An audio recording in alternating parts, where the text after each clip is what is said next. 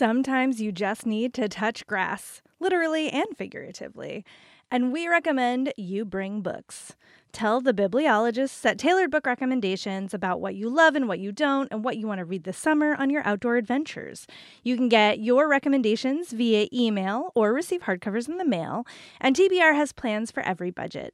This summer, touch grass and bring books. You pack the bags, we pick the books. Visit mytbr.co to sign up today. It only takes a few minutes. That's mytbr.co.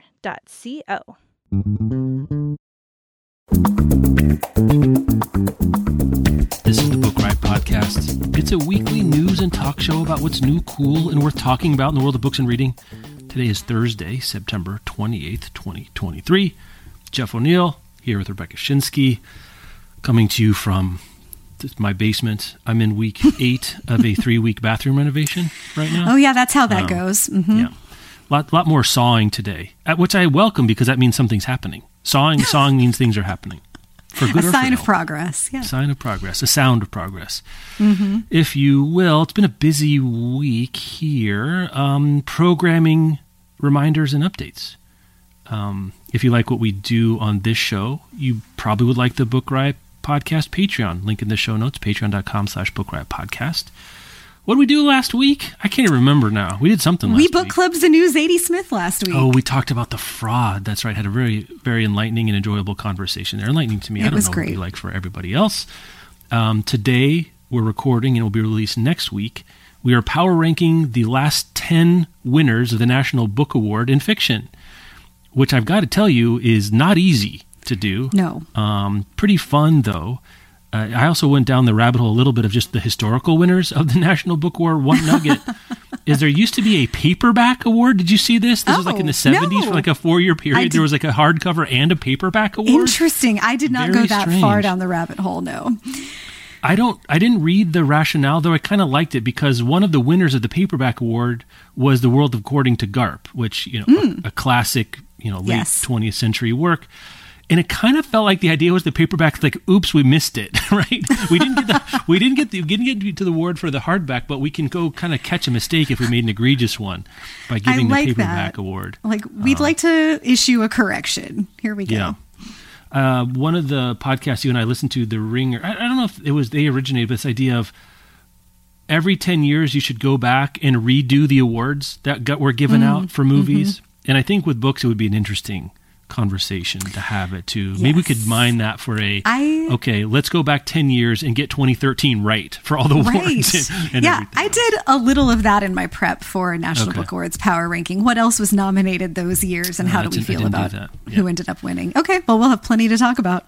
So go check that out. Check out First Edition. I talked to a couple of the behind the scenes people at Red Tower Books um, who who are responsible for produced, published Fourth Wing by Rebecca Yarros, which is, I, I think it's unequivocally the bookish phenomenon of the year in terms of a single title.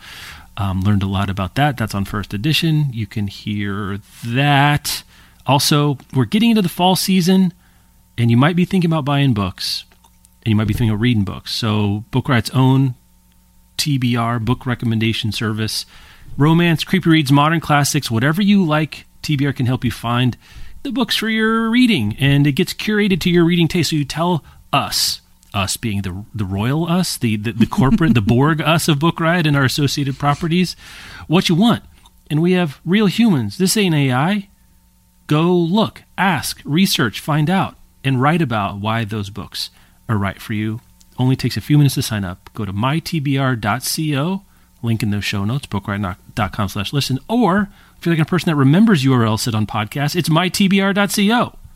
So go check that out there. What must that be like? Being a person who remembers URLs from podcasts. I don't, my, my podcast listening has whittled down to like a six or seven show rotation, and it's hard for me to break out of it. And sometimes I do. And in those shows that I listen to, the days of the use offer code X to get 30% off, I don't hear that as much anymore. Do you, That's Rebecca, true. in your podcasting life? No, not mm. nearly as often. Yeah, more often is the is still the URL, the like Yeah. url.com slash whatever the name of the show is to get the discount. But I I mean we all know nobody's remembering that. Th- that's a, that thing that has changed. We don't do that in, anymore ourselves. Um, it's interesting to watch the industry grow up. But speaking of podcast ads, uh, let's take our, our first break here and get into the news of the week. Sometimes you just need to touch grass, literally and figuratively. And we recommend you bring books. Tell the bibliologists at Tailored Book Recommendations about what you love and what you don't, and what you want to read this summer on your outdoor adventures. You can get your recommendations via email or receive hardcovers in the mail, and TBR has plans for every budget. This summer, touch grass and bring books. You pack the bags, we pick the books. Visit mytbr.co to sign up today. It only takes a few minutes. That's mytbr.co. The first item on our docket this week is also a Book Riot partnered, Book Riot co production um, with EveryLibrary. A survey of parents about the perceptions, parent perceptions of book bans, and books, and what should be allowed, and what how people are thinking and feeling. Um, very cool project that um, EveryLibrary and, and Book Riot put together. You and I should say we had nothing to do with this except to say, well, that sounds like a cool idea. And other people here, Kelly and Danica and others, put actually put it together. You can find demographics, methodology. We haven't been to methodology corner for a while. This one's pretty strong, um, I would say, for something like this. I don't top line findings, Rebecca. So I wrote about this a little bit in yesterday's Today in Books and pulled out a couple things I thought were interesting, but I will cede the floor to you for a moment. What did you take away, either on a on a meta level or, or general level, or specific responses and percentages? Yeah, there's there is a lot of interesting stuff here. Most of it jives with what I would have guessed. Like a super majority of people think that the book banning stuff is a waste of time. Um, more than fifty percent say they're paying close attention to book bans when it comes to local elections. Um, 74% agree or somewhat agree that book bans infringe on their rights to make decisions for their children, which I Yeah. think maybe that is the most interesting number when you think about the way that the folks advocating for book bans are positioning it as a parents' rights issue. But in this sample that takes people from all across the political spectrum, three quarters of them actually think that the book ban it goes against their parental rights, that parents should be the ones making the decisions about what materials are appropriate for their kids. Um, uh, also, like a shockingly high percentage of people think that teens shouldn't have access to books related to that have Shocking. anything related At to any sex age. At until they're any age. 18. Like Yes. for, for any at any point during you know actual childhood up to the age of 18, they they don't think kids should have access to books about that. Which, uh, well. I, all I can do is make sounds about that. I Like your know. children live in the world and have access to the internet and watch television, and books are probably the source of the most accurate information they Mm-hmm. can get. Um, but there's a there is a lot here. On the whole, I found it encouraging. Like the big picture about what most people think about book bans is encouraging, especially going into an election cycle. Um, seeing so many people say that this is something that is top of mind for them, thinking about elections, was really encouraging. There are some individual findings that are Yeah. major bummers, like to put it mildly. A much higher percentage of people than I would have guessed said that they didn't think kids should have any access to books that like acknowledge the existence of LGBTQ people or that discuss issues related to race at all. Um, I, you know, I think the answer to those questions should be 0% at all times. Um, but it was higher than I even would have just reasonably guessed. And it's easy to be discouraged, I think, by numbers like that. Those individual things are discouraging. Some of these issues are ongoing. This is an ongoing fight um, in our politics and in our culture. But the top message here, I think, is that at least when we're talking about like the places where we can be effective in this issue, when we talk about going to the polls or being involved in local politics, the vast majority of people are not on board with the stuff that it that the right is doing a pretty good job of making look like a lot of parents believe. Um, they are really, really outnumbered. Um, so that's I think that's what I'm holding on to. Like you can talk to me again when we're in late September of 2024, and then the election is like five weeks away. How do I feel about things then? But right now, I will like, be in a three month sensory deprivation chamber between Oh, yeah. August and November. So you're gonna have to talk to someone about that because All right. We're just going to do um, Adaptation Nation episodes and book right. clubs for the entire fall next year. We will not be talking about politics. That's a beautiful dream. Um, yeah. What did you take away? I saw your notes in today in books, but just in case I folks. wish the vast majority was vaster.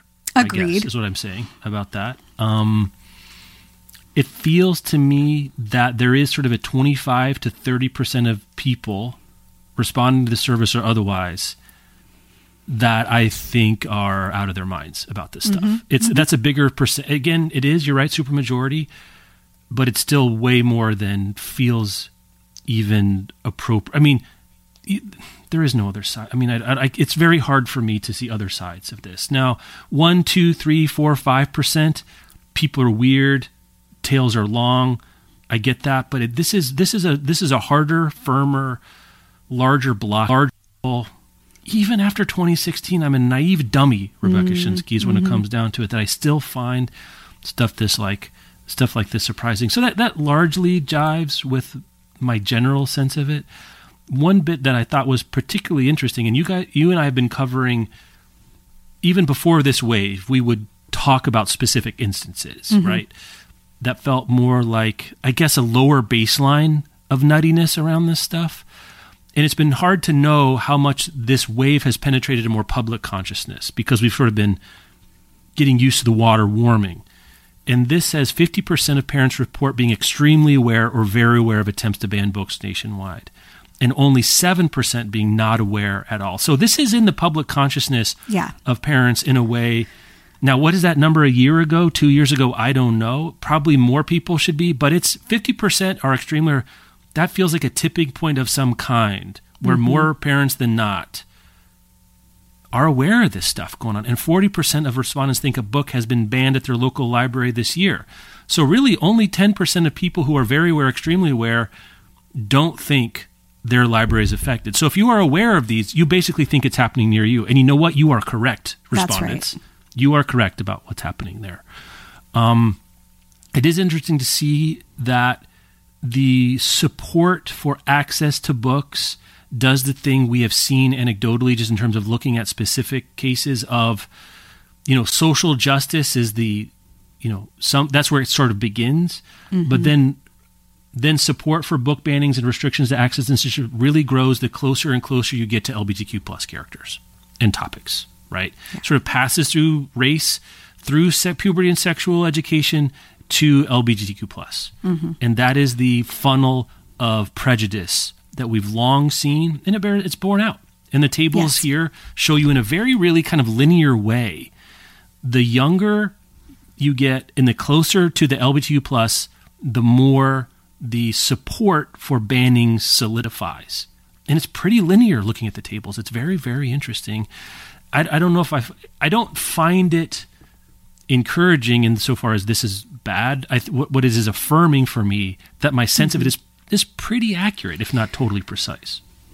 Yeah, I think that's right. The LGBTQ issues have been the focus of the latest round of culture war, for lack of a better term. Mm-hmm. They're the flashpoint that the right has rallied around, especially, especially trans issues where critical race theory and talk about you know educating kids about social justice and race were a big deal you know, in the 2022 midterm elections and coming out of 2020 and the death of Michael. Um, oh my gosh, I just blanked. George Floyd. George Floyd, yeah. Yeah, you're going to have to edit that and help me out. Um, coming out of 2020 and the death of George Floyd. And that worked like in some places in 2022 um, and in the 2020 midterms or 2020 election. Um, but it was not a long lasting rallying point. Um, this stuff around. It's i think what we're seeing is that the right is finding it easier to scare parents with stories yeah. related to trans people and queer people especially their like current hobby horse about trans people and queer people as groomers. That narrative does seem to be taking hold in some places grooming children for sexual abuse grooming children trying to turn them gay however it is you want to think about that. Um, that seems to be working for them or it must it's working enough that they're continuing to beat that drum and they're finding resonance for it among people who I suspect have always held that yeah. belief like I don't know that the book banners are like converting anyone to their way of thinking but there is there is a like sadly large enough subsection of the American populace that believes this stuff mm-hmm. um, that when someone wants to ban a book about it they find support for it but uh, like the vast majority of people don't agree with that. Like here, one of the numbers is that 67% agree or somewhat agree that books about complex topics like race or sex belong in the library. The number falls when you're asked about LGBTQ books specifically, yeah. but it falls to 60%. So still a majority, but there is that 7% gap between general complex topics and issues around LGBTQ plus themes, um, mm. which not awesome. Um, I'm really trying to hold all of this in in two different ways of like there is still so much work to do here and the overall picture is that our understanding that this is a smaller group of Americans who believe these things and are going to go along with these culture wars and are going to vote for the kinds of people um, supporting them is it is small. Um, the sense that that small has been right.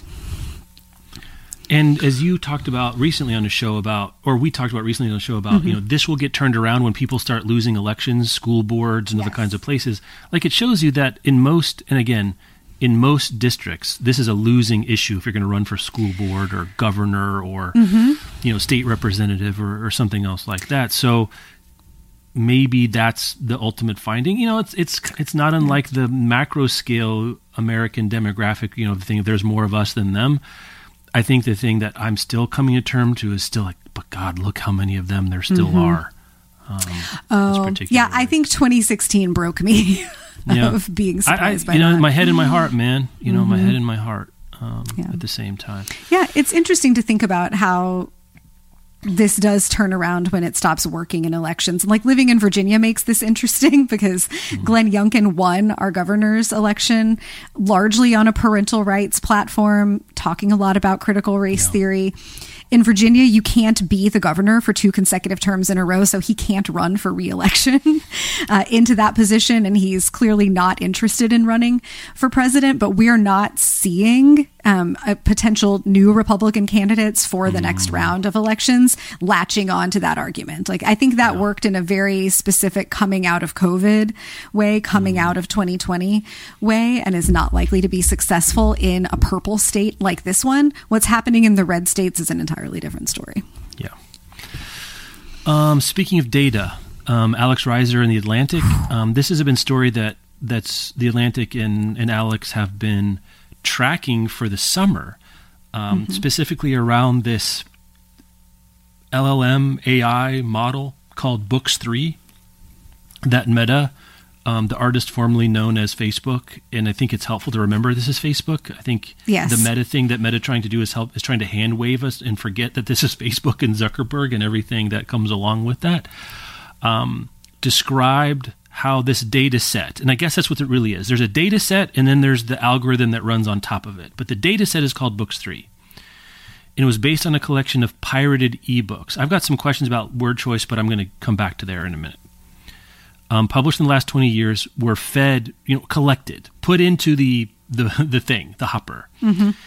And the next piece of the puzzle to fall, and I think it really interesting data journalism, interesting content structure yes. here, where the Atlantic and Alex put together a searchable database where you can put in an author name and it'll spit out which books by that author are included in this data set. And the reason they could do they could do this because the ISBNs are within the text of the books that Meta included. Mm-hmm. I wonder if they're rethinking that. I don't know if they could have done something else because if they didn't, then no one would know. And right, interesting. I've got a lot of questions about the TikTok of how this was put together. How did Alex Reisner get the list of books that were put in there? he said just says I acquired this, and my I was like that passive voice. I'm like passive voice in a reported piece about an information leak. Hundred eighty-three thousand. Yeah, sorry, go ahead. Oh, I say there's been a lot of I acquired this in his coverage of these things. Yep. Like someone is he, someone he's clearly got them. sources and they are on like deep background. yeah. Um, there were 191,000 titles identified. That doesn't mean that's all of them. It doesn't mean it's representative. Just that's how it's put here. Um, and 183,000 of those have associated author information. So only like 10,000 of it doesn't have an author mm-hmm. associated mm-hmm. with it. And the thing that happens is, interestingly, happens in the headline I wrote for Today in Books, where this was the lead story for that day, is authors are as mad as they've ever been, or authors' anger is at an all time high, yeah. and it's not hard to understand why. Um, because Lauren Groff and uh, let's see, S.A. I'm just trying to think of oh, no, mm-hmm. Kiese Laymon I saw, um, uh, Rebe- Rebecca Makkai, Min Jin Lee, Celeste Ng, uh, Matt Haig, uh, Jeff Vandermeer, Patrick. Ne- I mean, I'm just listing highish profile people getting looking and saying, "Oh my God, ten of my books are in here. I didn't give permission. They stole this. This is this is terrible." Yeah. Several interesting things to say about this. One is I can certainly understand that. Definitely would. My my own take on this is a little bit middle of the road. We don't know what the law is here. It could very well be that the courts decide, and I would imagine this kind of thing is going to end up at the Supreme Court because it's oh, a mess mm-hmm. about what isn't in is and isn't fair use when it comes to copyrighted text. I texted a friend of mine after this story broke that works in um, copyright and intellectual property. And I cannot say the text she wrote back to me on air because it would violate Apple's terms for what makes for a non explicit content. But this is very much undecided legal territory. On the author side, most of the authors are saying they're calling this theft. Um, they're using language that not my permission and stealing. Mm-hmm. And they might be right, but I just don't know that they are. And I think that I, makes it almost harder to deal with.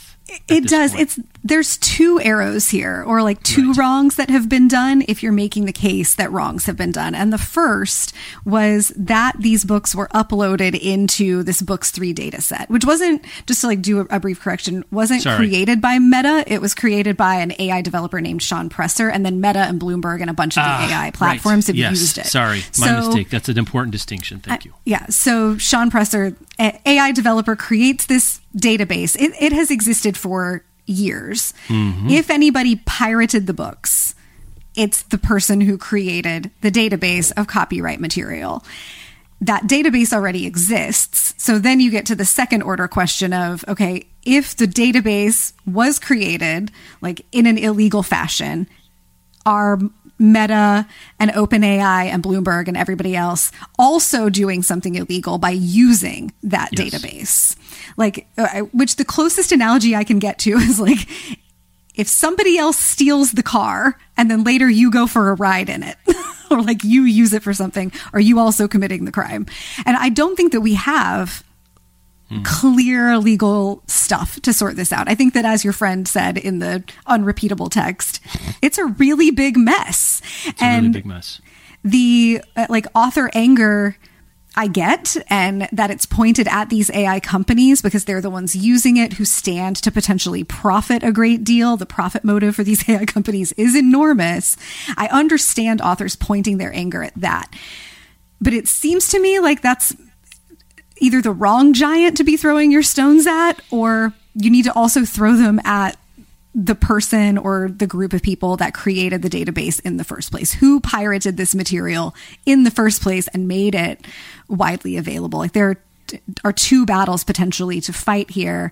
And we don't know. Like we just we don't know. I think right. I'm finding we myself in and in the like you know, we, we don't know if it's going to be effective for authors to send letters to these companies saying you don't have my permission because we don't know what kind of legal research and clearance those AI companies did in advance to figure out if, if they did any to figure out like are we going to be in trouble if we use these or or not? Um, also how they're being used or how they might be used. I thought you raised a great question in today in books of like is there a difference if to use the lauren groff example if lauren groff's books are just uploaded into ai for like general purposes of training an ai or Yeah. if they're then used to like have an ai produce a book that's like Lauren Groff in the style of Lauren Groff that might compete with Lauren Groff or, you know, mm. take dollars out of her pocket or opportunities away from her in the future. And those are really different situations. Maybe they're both bad. Maybe one is a lot worse than the other. We don't have any kind of legal, like, we're still trying to figure out how to make laws around social media that has existed for Lord, 20 I know, years. I know, You know, like know. s- the Senate still does not understand how Facebook works. So thinking that there's a quick legal solution or like a direct, not even quick, but a direct legal path to a solution here, I think would be a mistake. And I have this, it's only a feeling, and I want to acknowledge that, but I have this feeling that like the anger and frustration about this is maybe uh, misplaced or misdirected that publishers can take action in the future around this stuff. I hope authors are doing a lot of work there. You know, like notably, and it's interesting to think about this week, since the Writers Guild got a deal with the Hollywood Yeah. studios finally, authors have the Authors Guild, but that's like it's an advocacy group, it's not a union. Authors don't have a mode of collective bargaining in the way that Hollywood writers have and in the way that members of other industries have. And I think if we're going to have any sort of real movement here, it has to be something more than a bunch of individual authors writing individual letters to these AI companies. They're going to need to find a way to take collective action, probably even beyond suing the folks who have already done the thing. But if you want to be protected in the future, collective action inside the industry and with the major publishers around how to protect and copy, how to protect copyrighted materials from technology that no one anticipated when those materials went under copyright. I think too. Um, one detail of this story, I think, has clouded in a way the more interesting and naughty thing because people are lo- are latching on rightly from a legal point of view this idea that these ebooks were pirated. But I don't think people would be cool if Bloomberg had paid ten bucks per ebook through legal Right. channels and then uploaded. Like that, I think is a is a distraction from this particular and it's the more interesting question to me and the one that has to be figured out in the courts is it cool to put in copyrighted material in feed it into an llm and then do some things with it. And maybe you can't do all things but to do anything with it. Mm-hmm. And then what the nature of those things you can do are is a fascinating question, and it's it, ex, it exceeds fair use. It exceeds copyright as we understand it because we don't have a mental model for what this is. Because we also haven't seen stuff get pumped out by these things that we can evaluate as kosher or not as something we understand. Right. So a lot of this is, I think, glomming on to stealing because I guarantee you the authors that are really upset about this, and I don't begrudge them or think they're wrong, but they're I don't think they'd feel forty percent better if they knew that so, they got paid fourteen ninety nine for their No. book that they spent six years writing. So Right. this stealing idea is, I think, a distraction from the central question, because someone could do the same thing and and scan a bunch of hardcover books that they bought that were And how do they? I think it's also interesting to think about like, is there a, a price that would make it acceptable? Is that a possible path forward? If the companies, like if the guy creating whatever the books for mm-hmm. database, the next one, if they've got to pay you $20,000 to put your book into or, or, or whatever, you know, would would authors agree to that? And if they would, then we're talking about something that's not necessarily about principles. We're talking uh, more about the profit though, motive, right? and that's fine. At this point, I don't think they would. I think that's anyway. Maybe I'm wrong, but copyright that would be more like a patent, which is interesting, right? Because part of patent law, and again, I'm no expert here, is you have to make a reasonable accommodations for people to license the patent from you. With Mm-hmm. copyright, you have to make no such reasonable accommodation. right. You don't have to. You don't have to let people use it to make their own whatever. Um, Yeah, but that'd if be you much more of could- a model of that. If you could tick a box on your contract with your future publisher that says Yeah. like yes i will allow this and you know you can put my book into future large language models Mm-hmm. for this fee would they take it? Yeah. So again, the law is is is way behind Eric Haynes on Twitter as a literary agent. Um, a good follow, uh, opinionated, interesting follow. It just talks about how like this is where tech companies move faster than the law, and they can they can pick up quarters off the ground before people or, or dollars or manuscripts or livelihoods even before the law catches up, and that's very frustrating to do. Um, because there is a world in which our best understanding of copyright in training LLMs, and I'm not saying you have to agree with this, but like that the courts decide and the law of the land still matters, that you can put copyrighted material into LLMs and use it for some things. Maybe not arbitrarily useful for all things, but you can use it for something, and that's cool. That's very different than this is the work of the devil and no one should be able right. to do this and everything else. There's a lot, there's more gray area here than people feel and acknowledge and and frankly are allowing room for. The Atlantic published a piece just yesterday by an author kind of being like, ah, I don't know that I cared uh-huh. that much. Yeah, I read that one too. Right, and and there are there were re- reactions on Twitter to that person's account using language I frankly thought mm-hmm. was inappropriate mm-hmm. by writers you and I really like. Mm-hmm. And I don't know. I think I, I, just don't. It's not as simple. I know people's feelings it's, are strong and simple, but it's complicated, man. We it, don't know. And you know, the, these models are trained on language, and so the written word is yeah.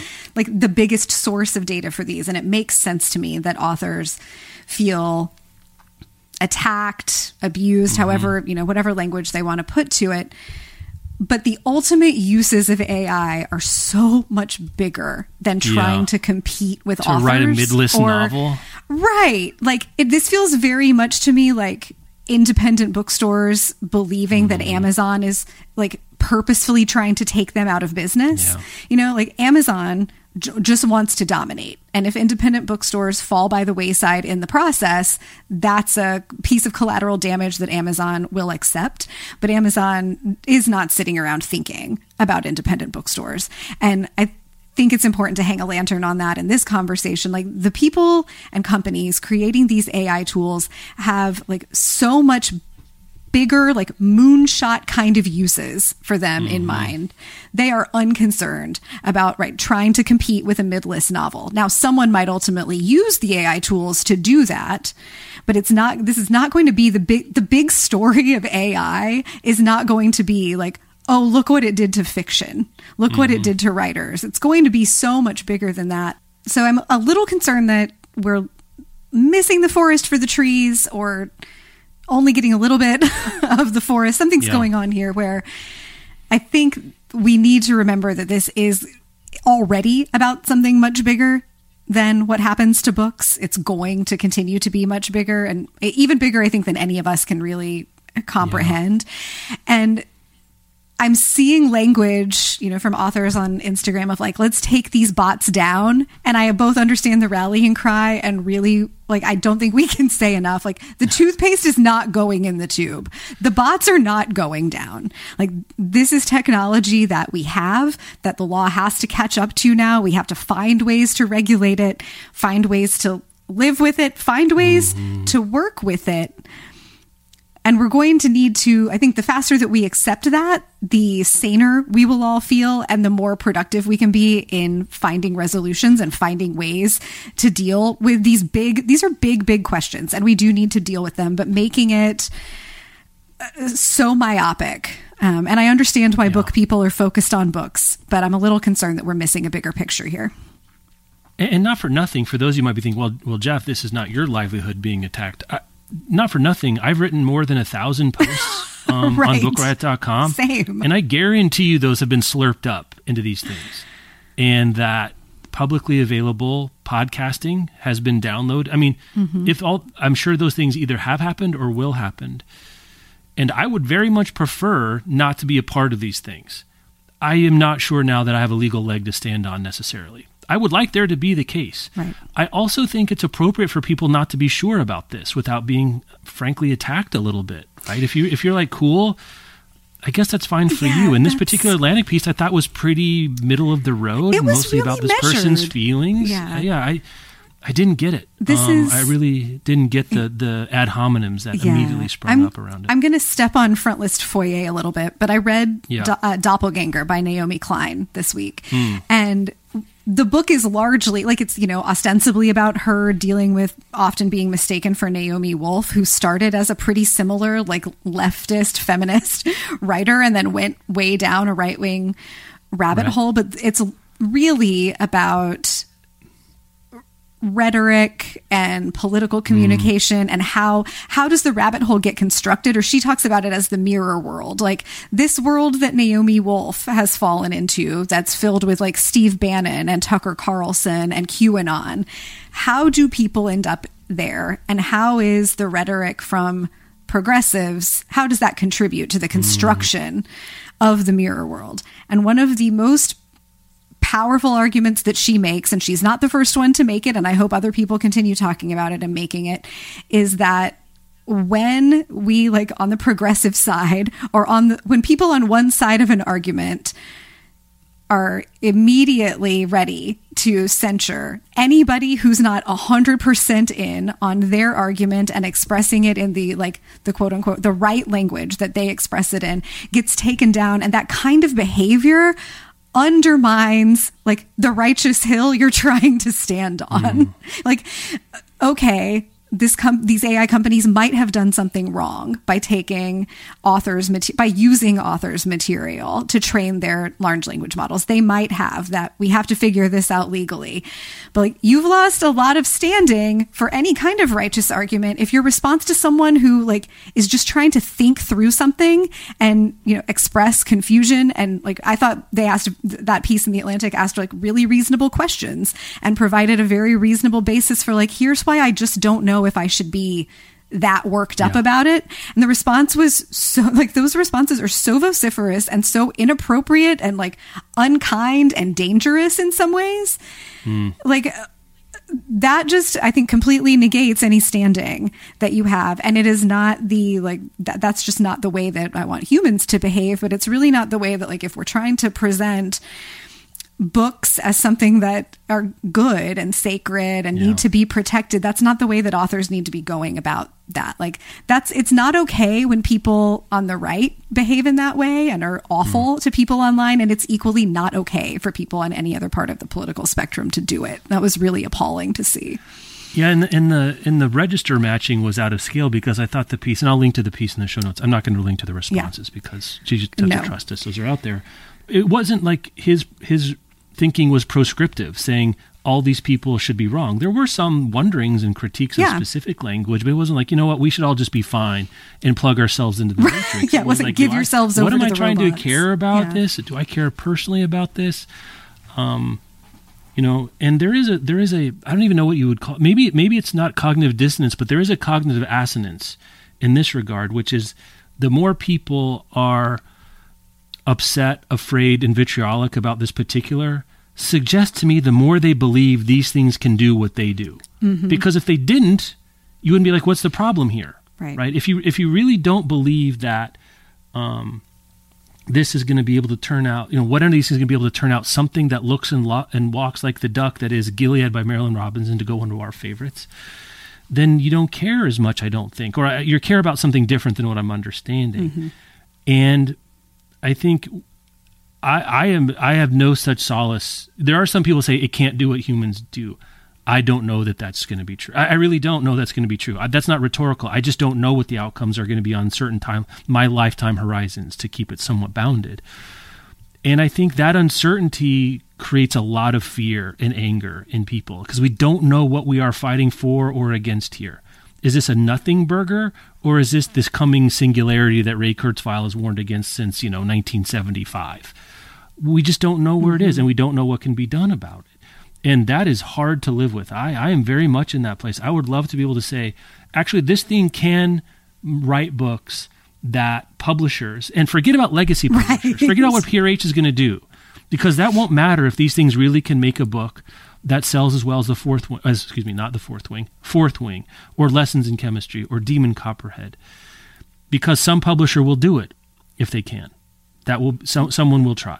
Or people will self-publish and you know it'll be Right, exactly. And so I get I get the uncertainty and I get I think solidarity and unionizing or mm-hmm. what can be done to present a united front and lobby because the law is not abstract and objective like it is created by forces and one thing that is Right. unfair is that tech companies have so much money um, and the influence of money on politics. Uh, you don't have to look farther than New Jersey to see how this happens. I don't know that Meta's throwing around gold bars, um, but you know, de facto the effects are similar, and that part is infuriating. Yeah. That part is is, is enraging because there's a there's there's a discussion in a in a cultural thinking to be done around what language means, what work means, what the value and what appropriate uses of those are. But that is that is to be determined in a way that hasn't been done yet. And unfortunately, the unfortunately it's a compromised process, but there is still a process mm-hmm. to the, how these things. yeah. uncertainty is really hard. It just is. It's very hard. humans are terrible at it. And you know all of us we're all just terrible at dealing with uncertainty. It's really difficult. And the uncertainty of how this works of how it can work in the future of what it will mean for people is really scary. I i totally mm-hmm. get that and we also need to have a culture Yes. around this where we are asking questions and having conversations and trying to understand it rather than dismiss it out of hand because i think the it's like wishful magical thinking that's happening in some of the corners of the internet of like authors get mad enough people write letters to these ai Yeah. companies robots taken down. It's like the the fight the bots version of step 3 profit. And like mm-hmm. that's not how these things work.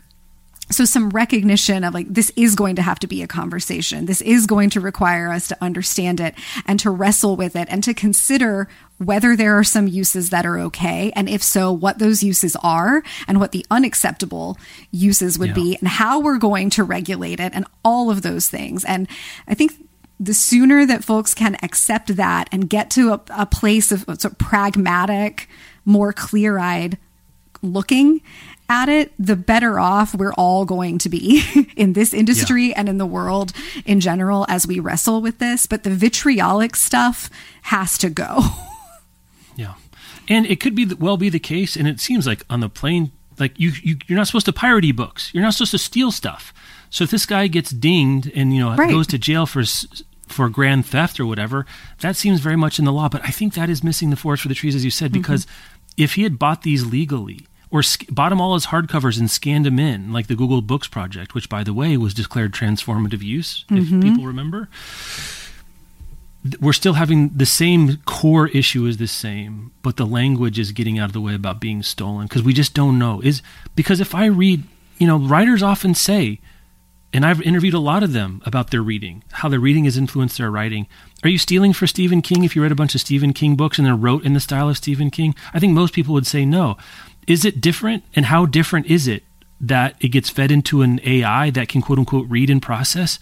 That is a new thing under the sun. Right. And I think it is okay to be unsure about what you think about that. I just do. I just do think it's okay. I think so. And I think if you're certain this soon in any issue, you're pretty likely to be wrong on some vector. Um, Yeah, or at least you're you're making a big bet early in the Yes. football game when you Yeah. can, you know, there's not much to be determined about who's playing and what the Right. rules are going to be. but these are All right. these just are questions. They're not going away. Yeah. Um, we could have eased. Let's take another sponsor break and, and our, our last one here before Mm-hmm. we move on. We could have easily started with this story, and I feel like maybe four years ago we would have. Oh, okay. Actually, right? Don't you think that the FTC in 17 states suing Amazon for broad abuses of monopolistic powers? I mean, I thought it was weird how this wasn't even a bigger Yeah, deal. it but does- also, I'm doing it too. Right. Yeah, I saw the alert come up on my phone the other evening Yeah. of like, oh, okay, I guess we're going to have that conversation now. And that was about as far as I thought about it. Like when I logged into the company Slack the next morning, I saw you had dropped a note for the editors like this merits, you know, a quick, you know, breaking Mm-hmm. news piece. And I was like, oh, I guess it, it probably does. it, but it feels like yeah, Amazon's place in the book industry is so much Yeah. less of a it's just less of a conversation than we were having about it 4 or 5 or 8 years ago and also that even if this suit is successful if it results in breaking up Amazon into several smaller companies. Um, the individual success of the the big pieces of Amazon will you know it's still so well established they might not have a technical yeah. monopoly anymore but they will still be very dominant it's like right. this kind of that's why it feels like a nothing burger to me i'm glad we're going to look into this we should be looking into monopolies this is what the ftc and the department of justice exist for um, but yeah, it does feel kind of nothing burgery to me. Where are you at on this? Well, I tried to write something about it for today in books, and I didn't didn't writing much because again, I don't understand the law. I don't understand monopoly. They're not asking to break up Amazon, but for whatever remedy, it's like I don't even know what's possible here. But that terrain is very difficult for me to navigate. I was just thinking about what would a successful suit look like or just just playing a thought doing a thought mm-hmm. experiment of like let's say this wins and material or changes in to Amazon happen and let's just keep it to books right because remember this thing is this thing is a huge like it's it's hard to even describe how big Amazon it's it are, the the human mind honestly can't imagine corporations of this size and their warehouses and their infrastructure and their money and everything goes like but let's just keep it to books for a second their growth okay. path is so big and fast and accelerated yeah. that within like a decade, if they keep growing the way they're going, they're going to run out of people on the planet to hire. I mean, they're getting into large numbers where they literally can't grow f- this fast forever because right. you, there's not enough atoms right. in the universe. There's like not, kind, kind like, literally, there aren't enough people. I've seen this yeah. stated in places of like this mm-hmm. is a mm-hmm. this is a real concern for Amazon in the future is that they will run out of humans on the earth they, that they can have work for them. Yeah, right. Or that will work for them again, or anything that goes right. into that like that.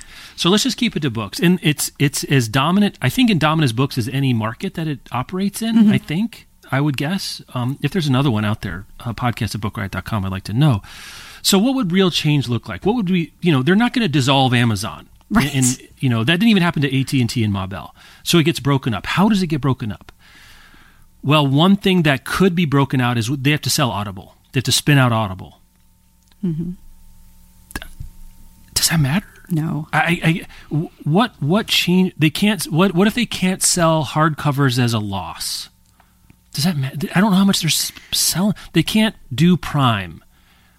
Maybe they can't. They have to spin off the Kindle. I could see them doing that. Like that's that's a detachable piece. That's a Lego brick that like the Kindle becomes a standalone mm-hmm. business or a Prime Video or you know. and so stuff, that yeah. maybe Kindle and I could look, I actually kind of believe this honestly, and I'm more of I'm not an Amazon. I'm more of a middle ground person on Amazon than most people in the book industry.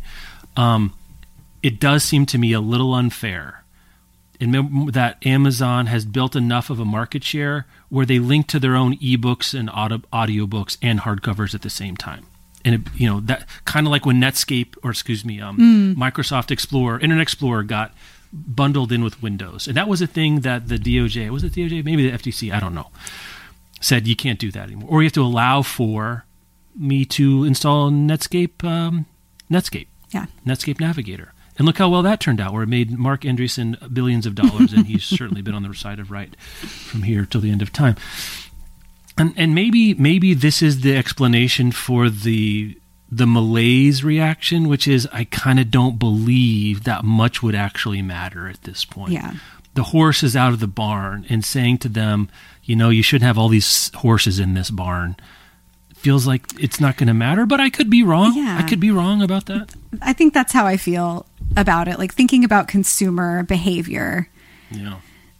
Even if they have to spin the back ends of all of these things into separate companies and run them separately, the like mm-hmm. muscle memory of someone who's shopping for a book and is used to typing in amazon.com or to picking yeah. up their kindle or opening the audible app or uh, wanting diapers for their kid and going to amazon for it like that is, it's the consumer behavior that i think really would have to be somehow rewritten to yeah. change amazon's primacy in our economy and it's hard. I, maybe something could do it. It's hard for me to fathom what that thing would be um, that would get consumers to like to type in I, I, don't know if they're not using amazon walmart.com instead for some of this stuff Yeah, though now that you say that, maybe I'm more amenable to again, it wouldn't change it overnight, but I'm thinking in terms of like what competitors could do. And I'm thinking specifically of Bookshop, right? We know they've announced publicly that they're going to get into the ebook space in a more of a integrated way mm-hmm. at Bookshop in in the spring. If the Kindle button wasn't there on amazon.com when buying for print books, do they have a better shot at competing? I think the answer has to be unequivocally yes. Now, is enough of a difference? I don't know, but maybe that's all that can be done now. Mm-hmm. Maybe if mm-hmm. you can't do the perfect, you do what's right now. And Bookshop has had has had more success than I think anybody would have imagined. Barnes and Noble is stronger today than I thought I would have imagined five or seven years ago. Imagine if the friction was even just a little bit less right. for Barnes and Noble to compete. Now, again, who can bundle and why, and what market size you get to have when you get to bundle, I don't know the answers to those either. Those are to be determined. But if suddenly Audible and Kindle are not there on Amazon.com when I'm searching for the Vaster Wilds, maybe that breaks the prime stranglehold that I've just sort of, I'm in or I'm out of the ecosystem. Maybe it breaks it for a lot of people. Maybe. I don't know. I, I think it's possible. Yeah. I don't think it's a certainty. No. Um, but I think it's more possible than it is today, and maybe that's all it needs to be done mm-hmm. to break, you know, to to loosen the grips of monopoly. So it's interesting to see. I, there was a lot less, and I, would be, see, and I wouldn't, I don't envy whatever judge gets this case. By the way, like figure kidding. this out, have fun. Lord of my Just like the largest company in the history of humankind. Good luck. Yeah. Yeah. I was there's a, are you watching Only Murders in the Building? Yeah. Have you been in that show at all? yes. Yeah, yeah, yeah. And there's a character now going through the paper shredder, mm-hmm. and I thought of that when I was like, "Oh, that's the that's the meme for what the judges." Or I'm sure it's going to be a, a, series of court. The, the lawyers are just tickled pink. Amazon's lawyers, I hope they're buying themselves yachts or whatever because you're going to have to go through this. It's going to be it's going to be a long process. It's going to be a hugely expensive process. I assume it'll go to the highest levels that it can possibly go. Um, but as much as I tend to be a little more sanguine about Amazon, I do think it warrants legal yes, investigation. Yeah, I, I do I think agree. that. Yeah, I think it works. Like, we got to take a look at it. I'm glad yeah, that we're yeah, taking a look at it for sure. Yeah, for sure. Um, let's do yeah, let's do frontlist foyer. Yeah, before we do Frontlist foyer, I want to oh, make sure to shout out um, last year Kelly Jensen and Danika Ellis and a few of our other editors rounded up a bunch of content that we had on the site about how to fight book bans and censorship oh, yes. and produced an ebook out of all of that and you know some other pieces. It's called How to Fight Book Bans and Censorship and the ebook is available for just $1.99 for Banned Books Week, um, which is October gotcha. 1st through 7th. So you're hearing this on the 2nd or later. The rest of this week, it's usually I think $2.99 or $3.99. So this is a small discount, but it, it is about how to take direct political action, how to show up in your community, basically like what is worth spending your time on and not mm-hmm. in the mm-hmm. fight against book bans and censorship and how to get your head around all of this. It's really wonderful content and incredibly useful and practical. So uh, we'll put a link in the show notes and you can get your little fingers over. Um, this is a funny dovetail, but it is uh, only available on Amazon. Well, and that's it's a great teaching point, right? Because one thing Amazon does for their pub, self-publishing platform is you get a significant higher a significantly higher cut of the purchase price if it's exclusive to Amazon. Yes, and it's much easier to use than anything. Yeah, I don't know else. that's monopolistic yeah. or competence. Sometimes those things right. can get conflated in people's minds, but that is that is true. Um, anyway, uh, frontlist foyer. Okay. So um, You're up, my friend. I, got to be careful. All right, so let me set the scene because I think. I know where we're going here. Yes. Last week we were talking, or maybe two weeks ago, at some point recently, we were talking about the National Book Awards uh, mm-hmm. short list that includes the new book by Paul Harding, and yes. several other books that look like MFA darlings that we don't think represent what most readers are interested in. And then last week, the Booker Prize finalists were announced, yes. and Paul Harding was one of three Pauls to get into that list of six look books. for Paul's. Paul's had a not since the week. New Testament has Paul had such a right. great week. Right, Paul Murray, whose book The Bee Sting I loved, is also one of the finalists for that. Yeah. But um, you told me earlier this week that you read the new Paul Harding. I suspect that you did that because he showed up on these two lists, and you're doing on both lists. Yeah, you're doing some like what's what's up with Paul Harding. What's up with Paul Harding? Here, so um, how was it? well, and the other context here is you and I, and I think are, don't we aren't we going to do some Patreons deep dive on Vaster Wilds? Is yes, yes, it is. Okay, so I also read Vaster Wilds. I think I read it right I read it right before And I just read it Um, last week too. this other Eden. And let us just spoil. It is tremendous, Virtuosic. tremendous. And you said to me, I don't think I'm telling tales of school. She is one book away Mm-hmm. from taking the Schinsky crown Yeah. of She will- greatest, you know, favorite, most accomplished, whatever. Yes, yeah. I think she's uh, one book away from unseating Colson One- Whitehead, Colson Whitehead Whitehead. in my like goat of American living American writers, American novelists. Yeah, and we and, and part and I said to you, part of it is we know that another Whitehead book is going to be another Carney book. Yeah. Whereas Groff is showing curveballs, sliders, knuckleballs. It's all showing All the pitches. Yeah. Well, but, but or, or it's like you're expecting a curveball and it's like a, a spitball all of a sudden, or hmm. then it's or it's actually a flamingo coming at you. Like you just don't know what you're going to get here. So and it's, good. It, it's executed at such a high level. so incredible. and It's that the Vaster phenomenal Wilds novel. is not on any of. Shut. Look. so let's start there. First of all, that's a say. travesty. I don't know what to say. I mean, we try very hard to be, you know, quality is subjective, taste is subjective. There is no right. But I am as flabbergasted as I have ever been Mm-hmm. on any book list not to see Vaster Wilds on either the Booker Yes. or NBA. And- now she could win the Pulitzer tomorrow and I wouldn't be shocked. And does that make it fine? I don't know. But I am it's a true accomplishment and I don't have enough good things to say about And it. it at this is- point. Do you want to say anything about Vaster Wilds before I do a little Yeah, and it is. Yes, it's amazing. It is more flabbergasting to have gone back through the last 10 years of National Book Awards finalists and realize Yeah. that Lauren Groff made the finals for her last three novels for or for Fates and Furies, Florida, which is a short story collection, and for Matrix. And those are all good books that put The her Vaster on Wilds the, is better. the The trajectory. Wilds but is yes, better. the Vaster Wilds is better. Like I had, this is why Lauren Groff is one book away from unseating the goat Mm. on my list. Is that I had the same feeling about Matrix of like, wow, she opened up something totally new and unexpected here. And Yeah. honestly, if the Vaster Wilds had just been as good as Matrix, or even almost as good as Matrix, I would have been Mm-hmm. delighted. But it opens up e- something even newer and more interesting and just really masterful and you know we can quibble about the past years of the NBA which we're going to do Yeah. on the Patreon but that those pa- previous 3 books which were also very accomplished Very were accomplished. recognized by making the finalists for the National Book Award and this one which I think is unequivocally her greatest accomplishment did not make the finalists is like I think a real it's a it's a real disservice to readers and a real failure to recognize a meaningful It's too- accomplishment in I don't get, I mean, I get it. I I have to believe these people are operating in good faith and I, I just don't. I, I don't just, I just don't it, get it. yeah. I'm not even really interested in like trying to get to the bottom or whatever because who knows? It's just what, a but I- mystery. it's just find myself shocked. I didn't know I needed a Cormac McCarthy Annie Dillard mashup, which It- is what we get in the yeah, Vaster Wild. it Like I didn't know that was possible. And it feels kind of like did those people read the same book I read? Like if if we read if we all read this book, how can we not be talking? How can we not all be talking about this as like the accomplishment that we've seen of this year so far? And then and so then I read this other Eden by Paul Harding.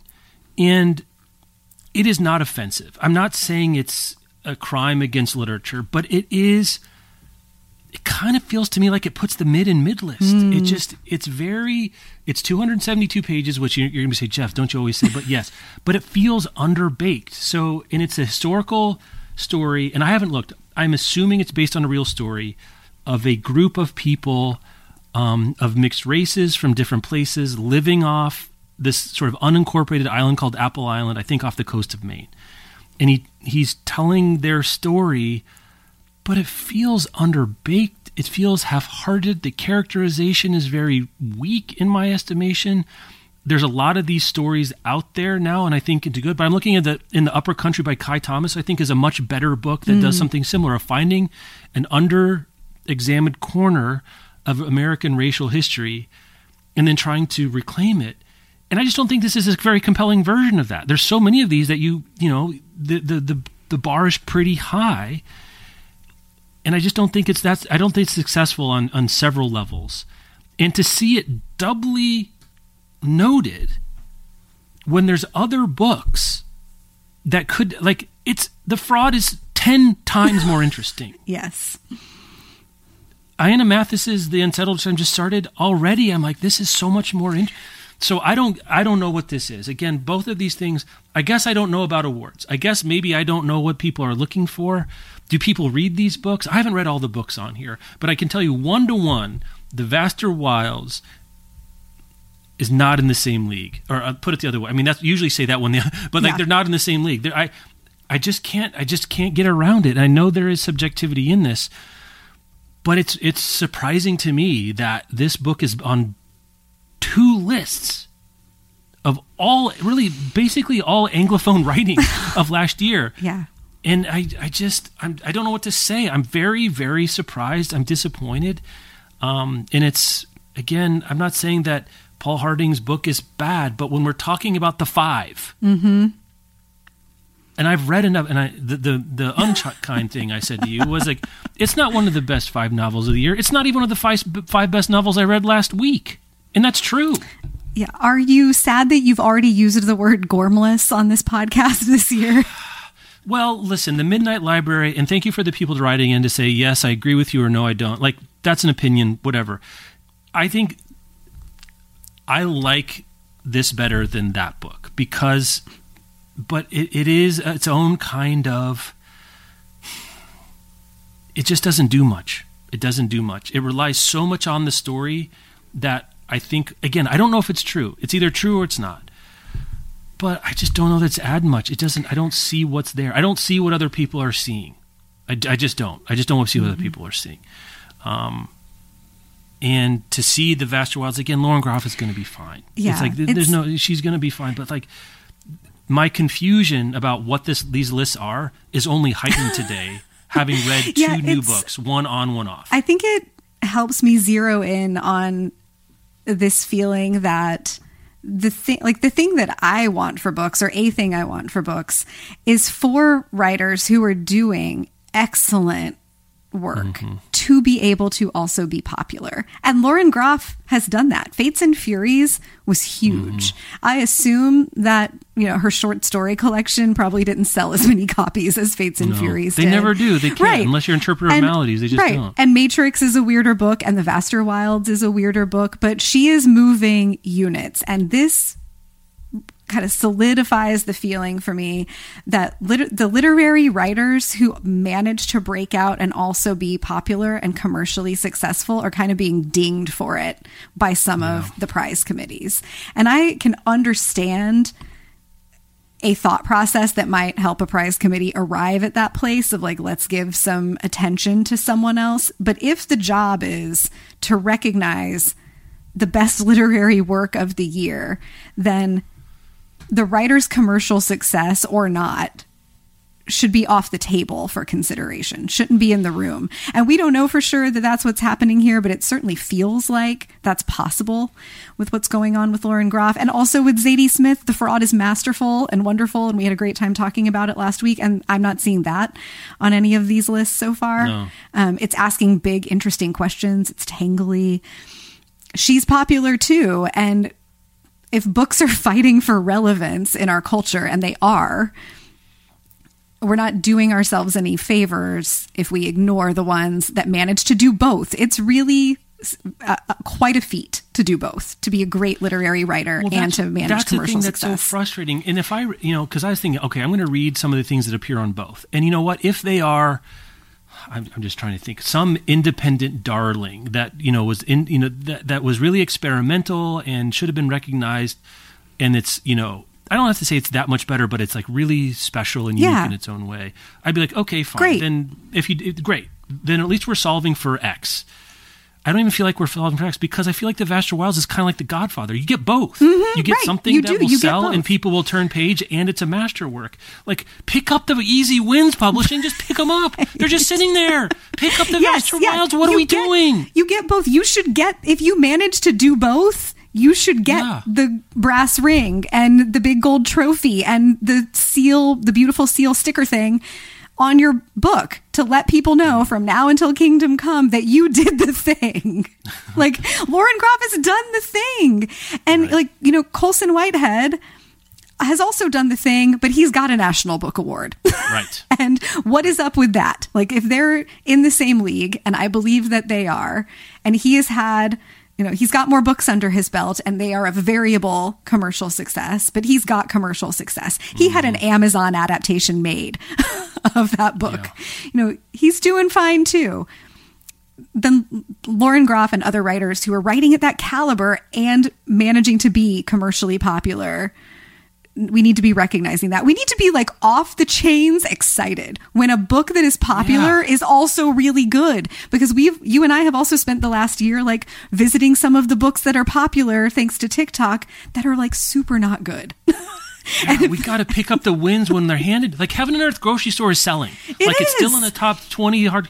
What are we doing here? Because Heaven and Earth grocery store is not dissimilar from this other Eden in several. I mean, stylistically and tonally, it's completely different. But like, it's a book about a community mm-hmm. of an underappreciated, understudied, undervalued, and but it has so much more warmth and yeah. and acknowledgement and character, and feels so much more alive um, than than this other Eden. And again, you could pick on many. It's not. It's not that exi- this other Eden exists. It's that what's being chosen to be validated, mm-hmm. valorized versus what isn't is it feels like I'm I'm missing something significant. And maybe this simple thing is someone liked this particular book and went to bat for. I mean, that's how small these worlds mm-hmm. can be mm-hmm. and these judging panels can be. Someone went to bat for one thing or had a demerit against something else. But but it's a, it's a all I can say is a shame. It's a it's a real it's a shame. shame. I guess what what then gets to happen is the the Vaster Wilds we get to pretend as an underdog, which is kind of fun. which is but how weird. which is wild. Which is wild stuff. yeah, and I'm glad you mentioned James McBride because that makes a nice point of comparison. That in 2013 he did win the National Book Award for The Good yeah. Lord Bird, which is a weird work of historical fiction, and he was up against George Saunders for 10th of December, Jhumpa Lahiri for The Lowland, mm. Rachel Kushner for The Flamethrowers, which was a huge book that year, and Thomas Pynchon. And like God, what a lineup that is and, compared to what we have. This. Right. How much this has changed in 10 years. Like that is a lineup.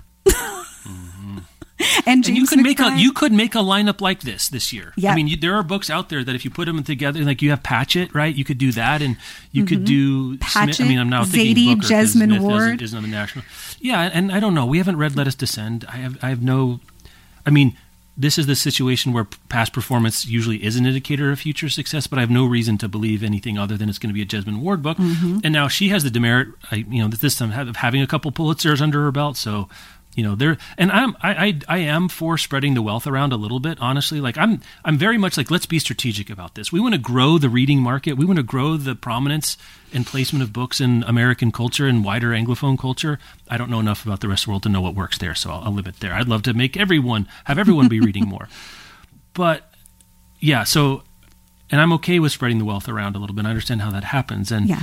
um, it, it's it's so frustrating. So I guess what you're hearing me say is go check out the Vaster Wilds. Yes. It's 270 pages that you can read in one sitting, and you probably will want to. Yeah. Um, I had to like meet it tremendous. out to myself and like, oh, I could do this in one sitting, but it's so like substantial in its way that I spread it out over four days, and I'm not sad about that. I tried to do that, and I got about halfway through, and then I'm like, I got to finish the pizza, man. I it's just sitting there. My whole life is about how there's uneaten pizza. So let's make let's get to the end of this. Yeah, I did spend those uh, days like just waiting to get to the part of the day where I was going to read Lauren Groff. Yeah, so. yeah. Um, let's see anything else. I started um, Land of Milk and Honey by C. Pam Zhang that came out oh, on Tuesday. How is it so That's, far? It's it's good so far. Um, it's it's it's um attractively strange. I'm not sure kind of where I am with my mm. footing on it in terms of what it, the tonality. It's it's different, which I was expecting a little bit. Even so, yeah. Um, on the listening front, continue to. I am savoring the gay. Um, I'm mixing it in with my podcast. Oh, I'm really, yes, I'm really like using it I'm, for my late night or early morning walk or something where yeah. it's more of a meditative state than anything. I'm else. reading it in hardcover. That's Ross Gay's The Book of More Delights. Um, and doing like a one essay a morning. I'm going to try to make it last as long as I can. I just yeah. love him. It's wonderful. And then, yeah. Oh, go ahead. Oh, and yeah. And then I had Doppelganger by Naomi Klein, which That's I think it's really excellent. There's a lot to think about. And I think that the sta- like she's very leftist, but the stances that she's taking and this the argument that she's making for the left to engage with criticism that comes from the right and acknowledge the substance in that criticism when there is substance, I think is probably too reasonable for a lot of the readers that she w- wishes to convert. But her she's an, a really interesting thinker and i'm very glad to be spending that time with her brain. And for i appreciate a reasonable stance so i'm into it. Yeah. My listen this week, um, what it's called the Lego story. It's a history of the the Lego company. Oh, I like interesting. company histories. You do. Um, you know, there it's until I saw that it, it came out a couple years ago, and it's not urgent, and it's not like I need to cover it for award winner. Like that's the kind of thing that's going to be all current in any any particular way. So I just waited for it to come available on Libby on my on my phone, and I've been listening to it. And it's pretty long, and it's written by a family member of the Lego company, so take it with a grain of salt. Um, but there aren't many companies that have the stature and longevity of Lego. Like I'd put it up there with Nike and Disney and Apple as one of the great, great lowercase great, not sort of I don't know moralistic, but like an enduring, trusted, quality brand. Um, and this this is weird, but so much of its story was because the British patents didn't apply to Denmark. And this this woodworking company saw these little bricks that this other British company was making in the emergent field of plastics, and they're like, "Let's make those." cool and and it worked. Um, and some of it was about you know intersected interestingly with plastics as a rise, a post-war interest in childhood development, um, which people didn't really think about in toys as being getting toys you want to be good for your kids, other than just like yo-yos and stuff. Though um, Lego also benefited from a yo-yo craze in Western Europe in the 30s, where they couldn't make yo-yos fast enough. Kind of the fidget spinner of its day. Remember when fidget spinners? I came? Were do, the- yes. and like suddenly they were everywhere and then then you couldn't get rid of them when you had so many of them um, tells a story of like going to the post office and it was taking too long because the, the the clerk was yo-yoing while servicing all the mail it's like that is a weird so amazing i mean I, the thing that always comes to me when i read these business stories like nike or whatever it's like they're very good and they work very hard but they all catch some weird ass Yes. break. Yep. So many of them catch some weird There's ass so break that you can't and replicate, timing, yeah. and it's at the right time, the right place, and you have to. So it's like you have to win two lotteries. You have to win the kind of lottery where you're at the right place, at the right time, but you also have to win the lottery of like, you know, being the kind of person and having the opportunity and you know the know-how and the work hard. But it's like you know, it, it, it's it's strange, and I find those. I find that I can I can find that both reassuring and infuriating. All right, reassuring that like you know some of it is luck, and infuriating because like so so much of it can can be luck. Yeah. um, I've been time. Listening to Counting the Cost by Jill Duggar, who is one of the older Duggar daughters from the 19 Kids and Counting family on Oh. TLC. hmm hmm That's that is the correct sound to make about that. Um, one of the other Duggar daughters, Ginger, had a memoir out either late last year or earlier this year that I listened to that was like critical but not didn't have as many teeth as I really wanted Yeah. uh, a kid coming out of that experience to have. And then Amazon produced a documentary series about the family and really about the um, church that I, I'm going to call it that lightly that they're involved, that the parents are involved with, and the um, dangerous abusive practices among that community earlier this year and i think that took the lid off um, but jill duggar is she's coming out. She's naming names. Um, she does a really nice job of just telling the stories of the things that happened in her family uh, and in her life being a child reality tv star and letting those things stand for themselves and then also pointing out when wrongs are done kind of explaining her path to recognizing that this situation she grew up in, believing that it was normal and good, um, was actually very damaging and took advantage of her and her siblings in a lot of ways. Um, it feels very like justice for the Duggar kids. Um, and I don't know if that's your corner of pop culture, as it's a piece of my corner of pop culture. It's been interesting and validating. I know Kelly Jensen, our, our great colleague, uh, listened to it recently as well, and I'm looking forward to, to talking with her about it. But just FYI, there's a Jill Duggar memoir out there if that's a thing you're interested in, and it'll probably scratch the itch that you were hoping the other coverage would scratch. not not my cup of tea. So you're finding it interesting. Glad, glad Just, that she's you getting know, a chance to get it off her Yeah. her uh, chest. Raise your children in such a way that they don't have to write a memoir like this. Yeah. Uh, bookriot.com slash listen. You can find the show notes. You can find the Patreon at patreon.com slash bookriot podcast. Next week, we're going to be recording the It Books of October. Speaking of things that you and Kelly care about that I'm only mildly interested, um, Britney cometh Yep. and was treating us to some knife related content, I think, as pre publication uh, um, uh, marketing. Did you see that? What was that? No, I didn't see She that. She did some TikTok dance where she's in her underwear, like spinning knives. Oh around. boy. It's like I'm, I'm not even in that. Like I it mean- percolated. It, it got through all of my bubbles that I try to create for myself from celebrity dance content. Um, By the time we so- record this show next week, we will have the new Jesmyn Ward and the new Michael Yeah. Lewis in our hot little Lord. hands. What a day October Tuesday's It going to be.